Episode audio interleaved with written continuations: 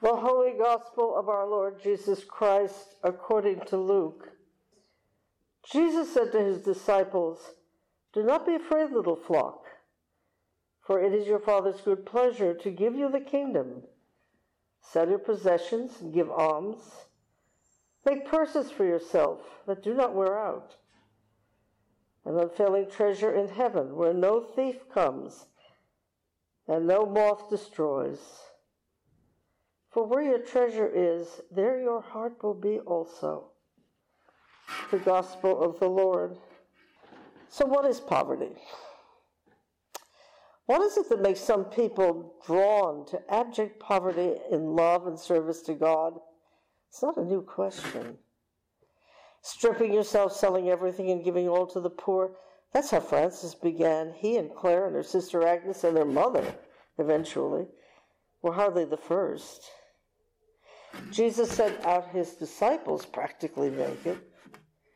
Remember, don't take a second tunic, don't take a second pair of sandals, don't take anything. And they were dependent on the grace of God to supply them through the grace given to mercy and compassion by strangers. Jesus was always pretty clear about the rich. Although he never said that all riches were bad uh, when Nicodemus came to him, he taught him. He was a learned man, and he taught him some of the great mysteries. But he didn't tell him to quit the Sanhedrin and sell all his clothes and, and follow him. He had a different role. Uh, but Jesus definitely told the rich young man, well, sell everything. And the young man said, that, that's kind of a step too far because he was attached to his property. And from the earliest church, great saints found their way into caves, trusting in God alone as they practiced severe ascetic disciplines, embracing hunger and pain and any kind of discomfort they could make up. And all of it was to reach God and a total dependence on God. That was their goal. But Francis looked out, not to himself. He looked to the poor, to the diseased and the shunned. He wasn't about to go into a cave. He went out and preached. He called the people to seek God alone. So, what gripped uh, Clare, the daughter of a rich man who was possibly a count from what I've read? Was she just moved by Francis' eloquence enough to let him dress her in a rough gown and cut her hair?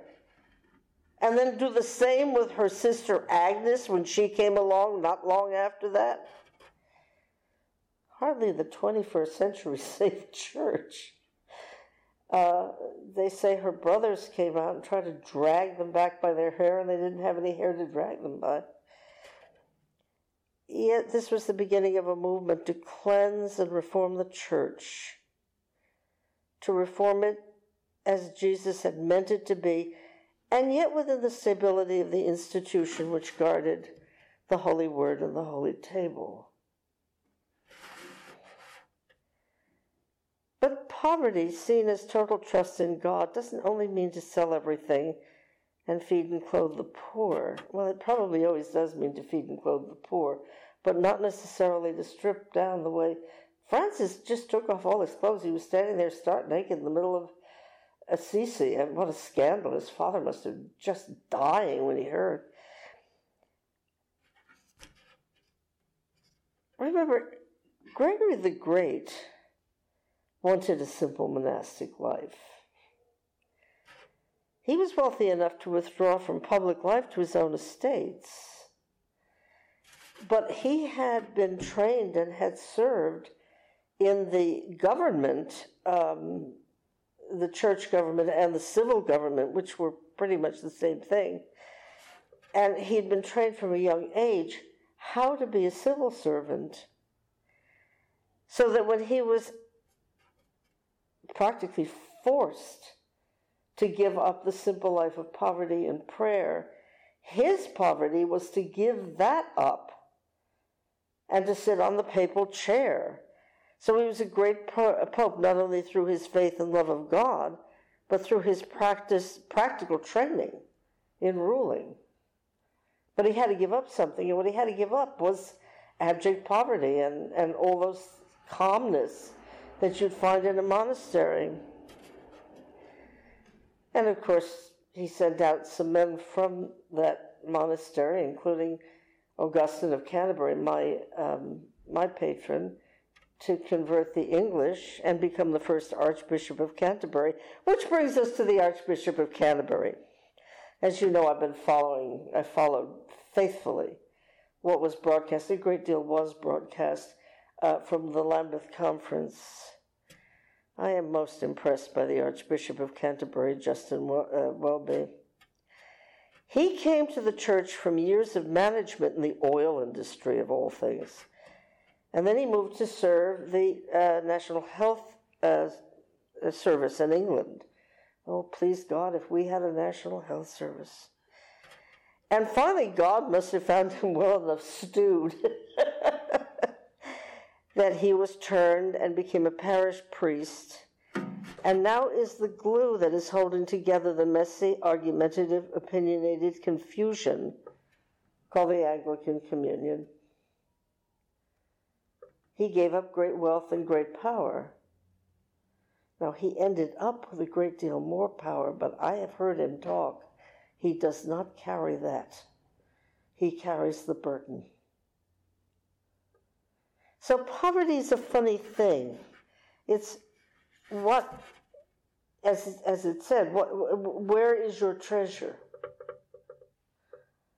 And what do you have to get, give up to seek that treasure? And the treasure is gone. The gospel tells us not to be afraid, little flock. God will give you the kingdom. Sell everything. Those things are perishable. What is real treasure? The kingdom of heaven.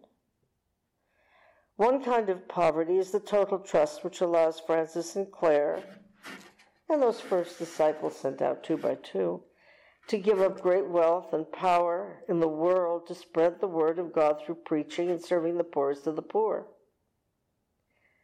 Another does the hard work of running institutions. I mean, I thank God that Richard is now spending a week with his brother doing pretty much nothing but praying.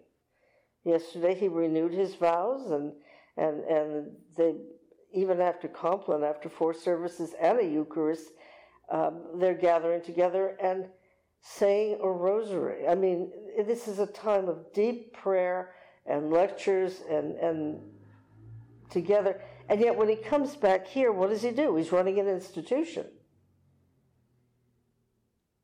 You know? Um, so it, it's running an institution, deploying evangelists, setting doctrine, all to provide a substrate on which the spiritually inspired can spread the word. And here, that's you guys, as well as me and Richard. It gives us a place to do that. Archbishop and his team have been preaching that the church through Jesus brings salvation to the world. And he's not mincing words about that. And it's a program called God's Church for God's World.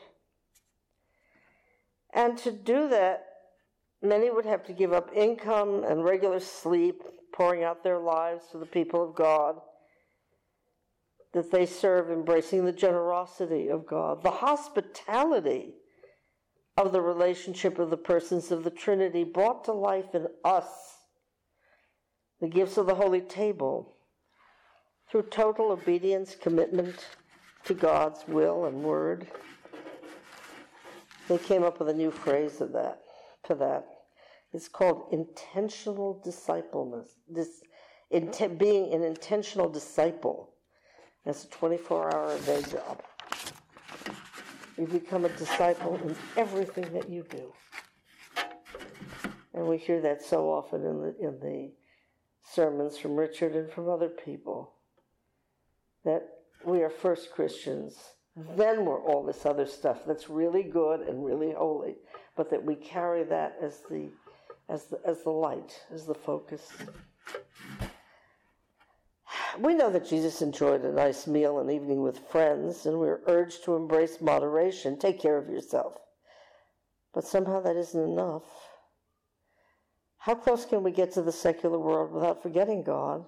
Is moderation enough? Can we go full bore ascetic? Or is that a sin of purity? A touch of challenge, even pride? But the overwhelming tug of the heart remains nothing is as important as God. That call will not let us go once God calls us. We are His. All is His. Clare wanted more than moderation, and her more was less.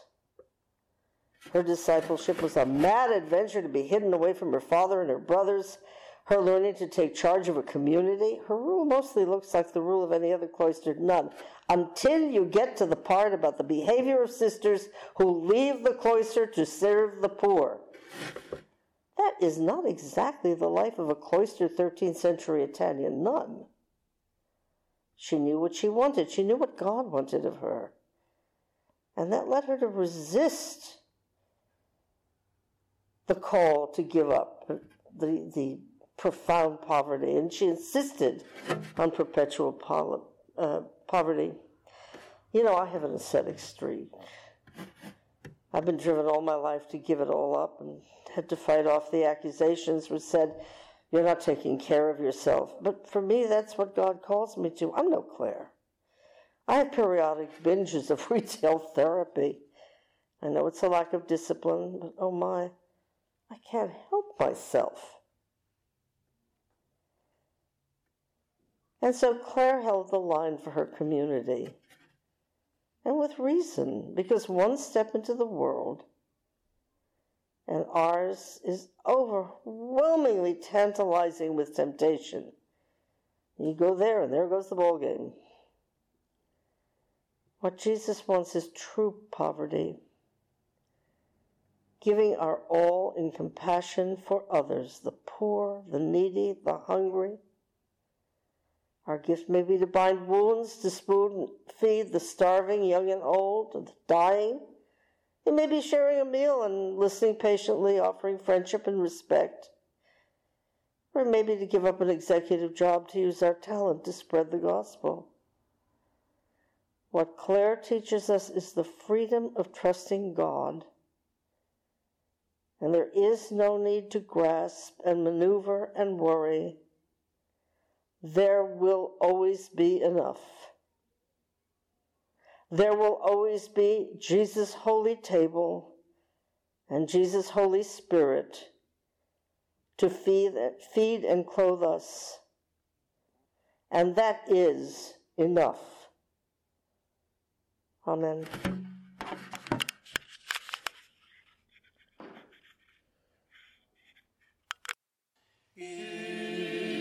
Thank you for listening to this sermon podcast from the Episcopal Church of Our Savior, Mill Valley, California.